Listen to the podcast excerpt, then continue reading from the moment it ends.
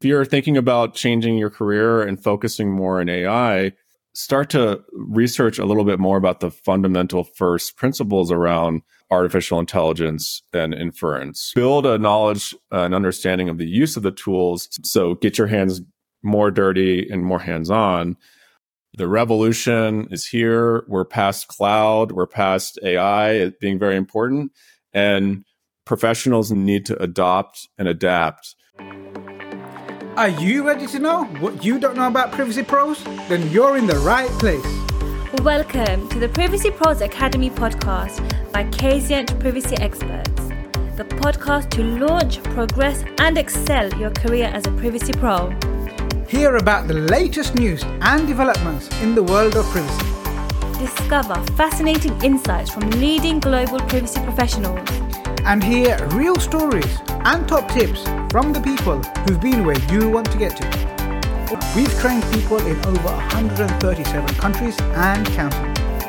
So, whether you're thinking about starting a career in data privacy or you're an experienced professional, this is the podcast for you.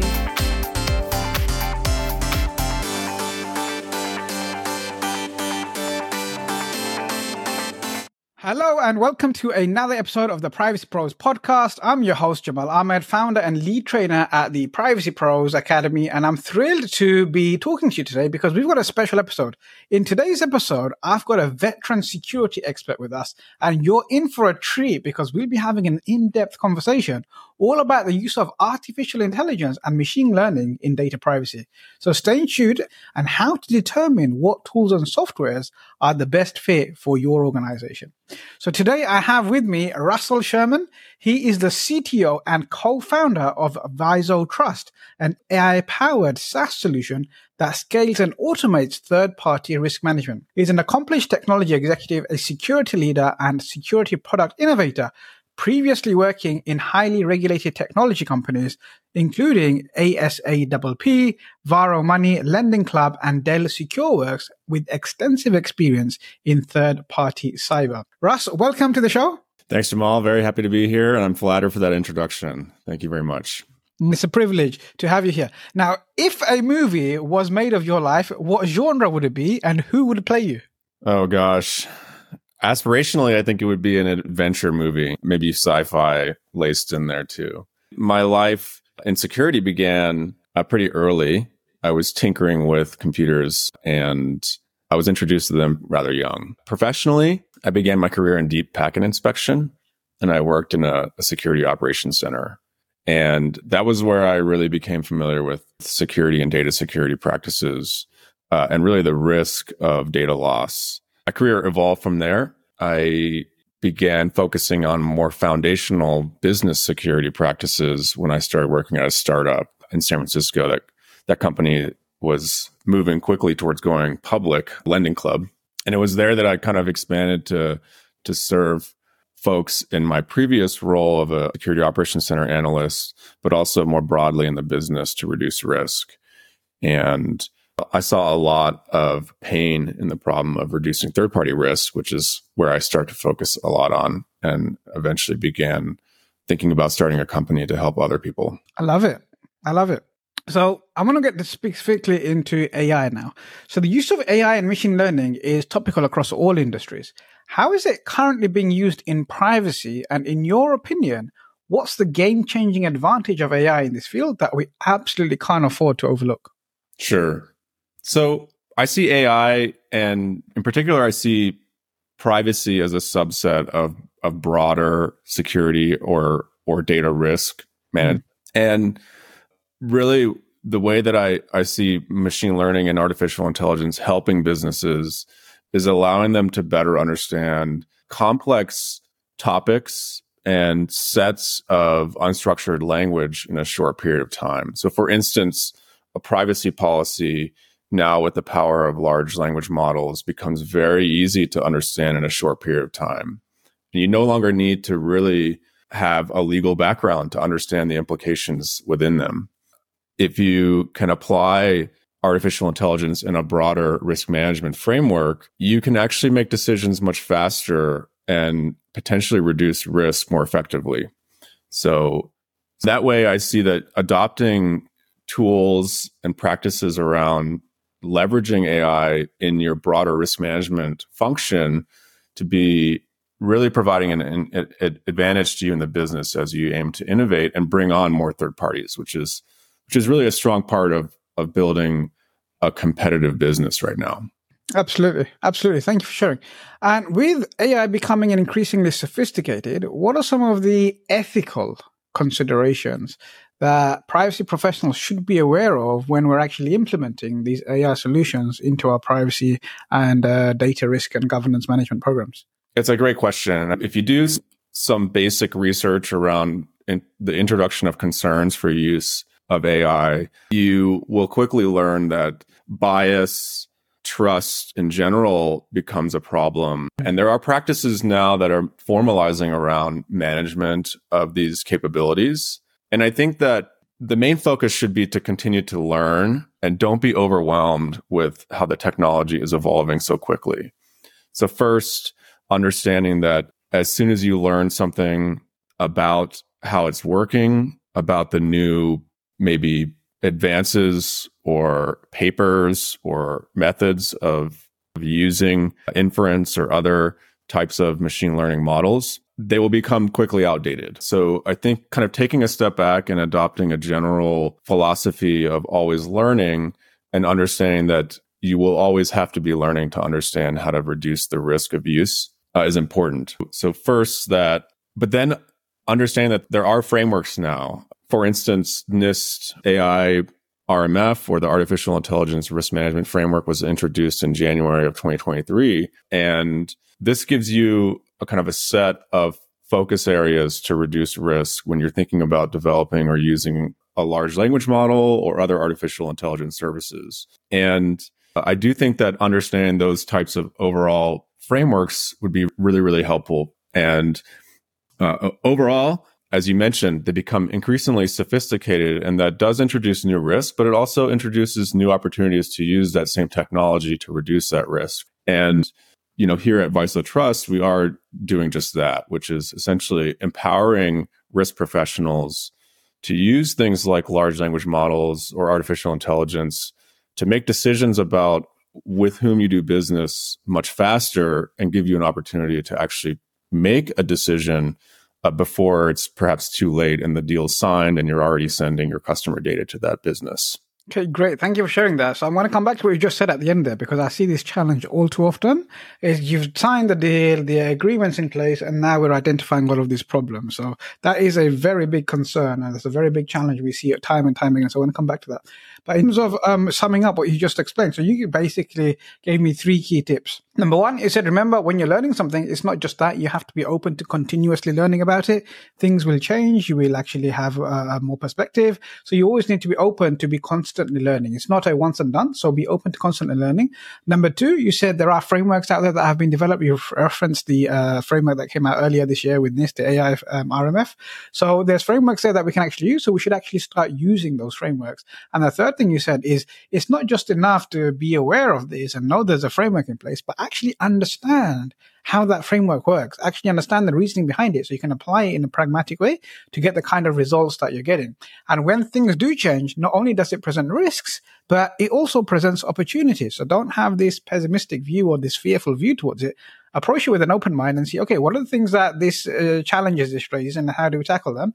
And also, what are the benefits or opportunities this is presenting and how can we exploit them and make the most of them? Uh, so thank you for sharing that. Now, one of the things that you mentioned there is your company helps overcome this challenge of when the business goes and they sign a contract and you've done some kind of a light touch due diligence, you've done something, but it's only once you start doing business, you start handing over your data, the things that you've been trusted with, and you realize, sugar, there's a few things that are not quite right about this. It's a bit too late to do anything about it now. So should we just pretend it doesn't exist and go away, or is this going to keep you up all night? So you've come up with a solution to overcome that. Tell us more about that. Sure. So, so as I mentioned, I, I see you know, privacy and now AI uh, trust risk management as uh, two subsets of a broader third party risk management program.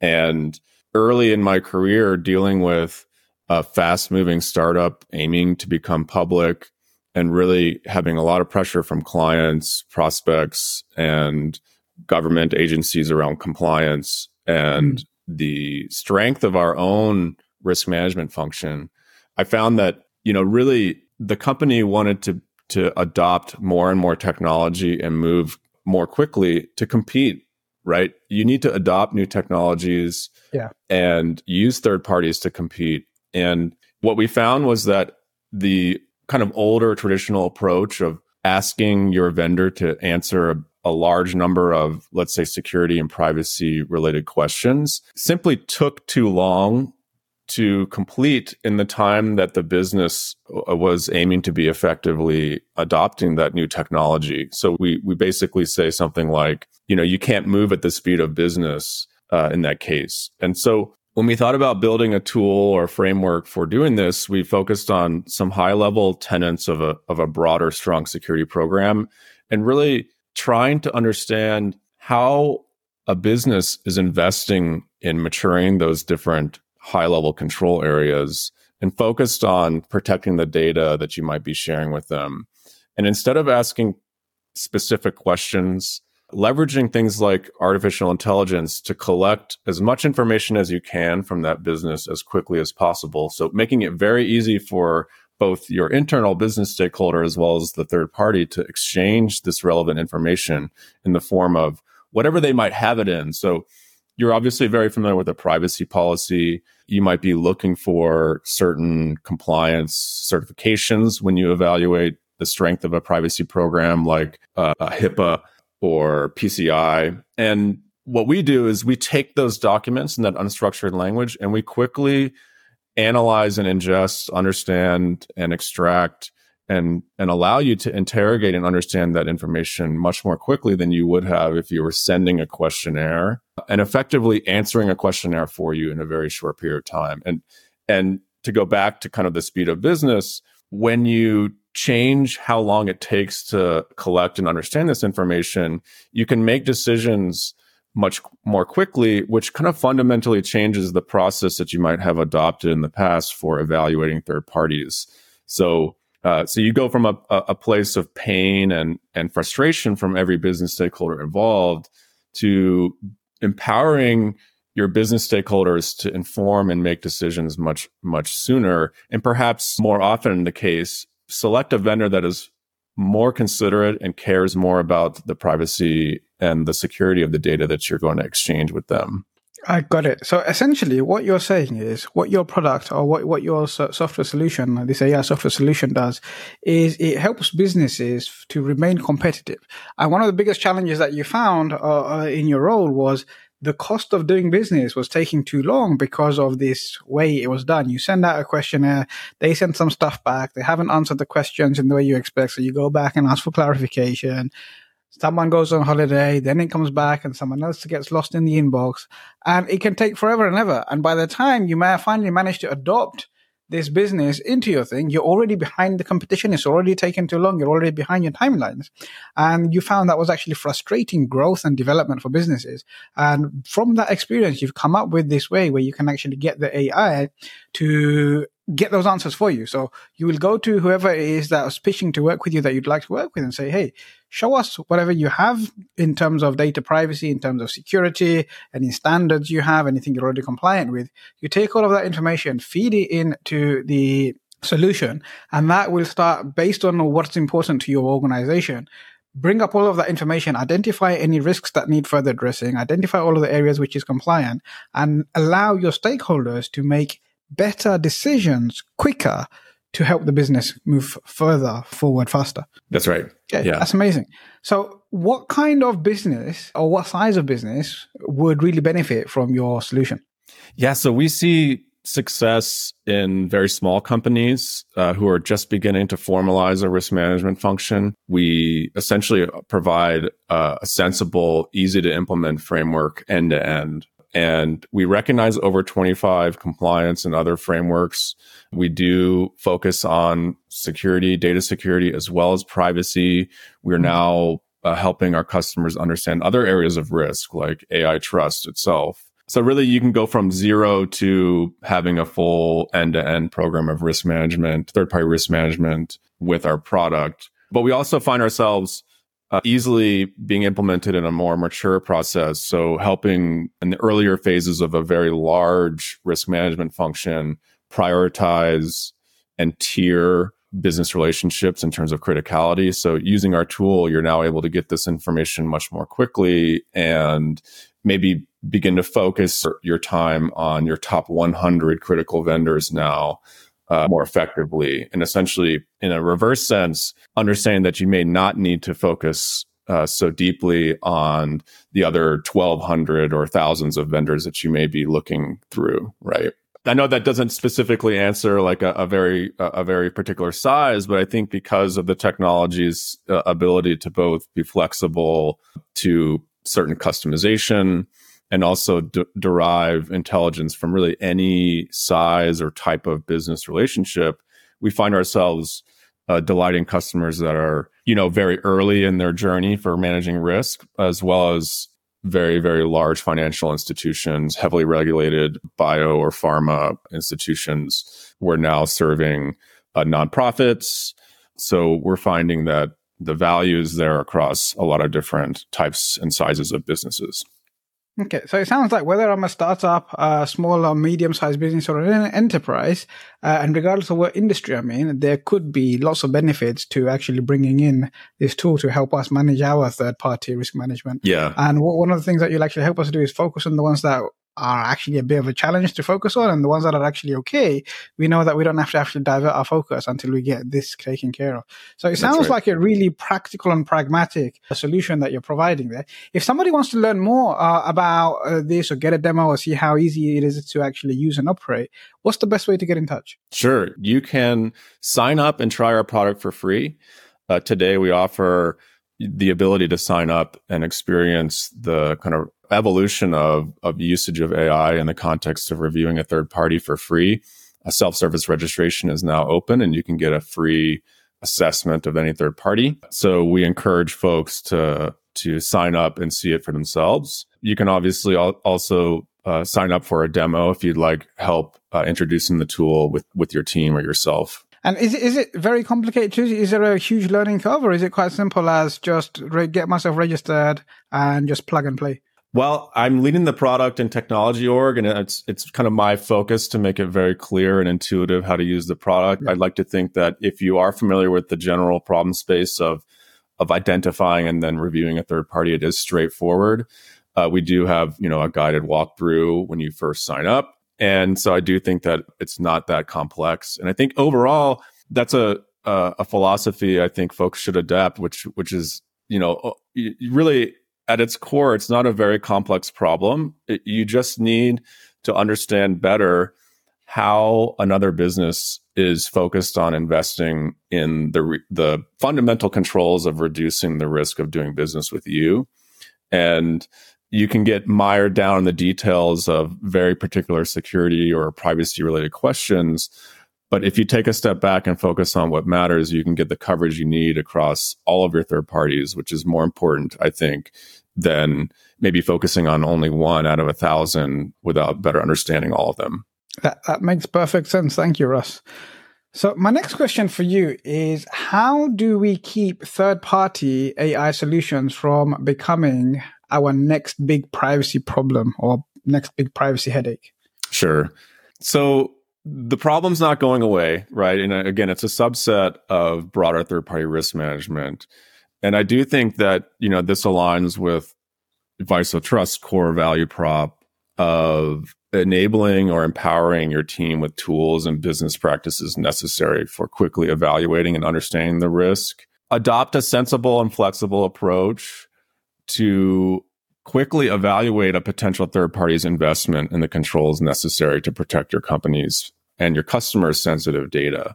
I, I think we, as a community of folks who care about privacy or security, need to accept that these tools are going to evolve. They're going to be used at pretty much every company. It's quickly becoming kind of a, a, a democratizing technology. It's almost table stakes already to have some predictive capability to empower your own product or service to be more valuable. So, you know, it isn't a question of, of, I don't want to do business with companies who use AI. It's, it's quickly becoming uh, important to understand that pretty much every company at some point uh, will evolve to use uh, tools that have AI kind of empowering them or mm-hmm. adopting and using AI, uh, you know, internally. And I think in the general third party risk management approach, you really pick and choose who you partner with based on the strength and the focus of their controls around protecting data and privacy. And you need to adopt that same approach just perhaps more quickly now because we're seeing that the the value proposition of using these new tools is so interesting hmm. uh, and it is so valuable that it's just kind of a force multiplier to the problem of uh, generally adopting uh, more and more third parties and sharing that data. Okay, great. Thank you. So essentially, what we're saying it's not about avoiding using AI or avoiding co- working with companies that are using AI. It's actually understanding how is it being used, what are the risks that might present, and then making good decisions on who we actually choose to engage and work with. So thank you for that. That's very helpful for us. Now, how is machine learning flipping the script on traditional approaches to detecting data breaches? So the promise of artificial intelligence for for detection and response of a of a data breach. You know, this is this promise has been around for for quite some time. It's actually not new given the you know the latest large language or generative AI revolution. Yeah. You know, we, there was always the promise of of using AI to do things like detect anomalies and security events. And as someone who worked very closely in adopting those technologies early on, I recognize how powerful these tools can be.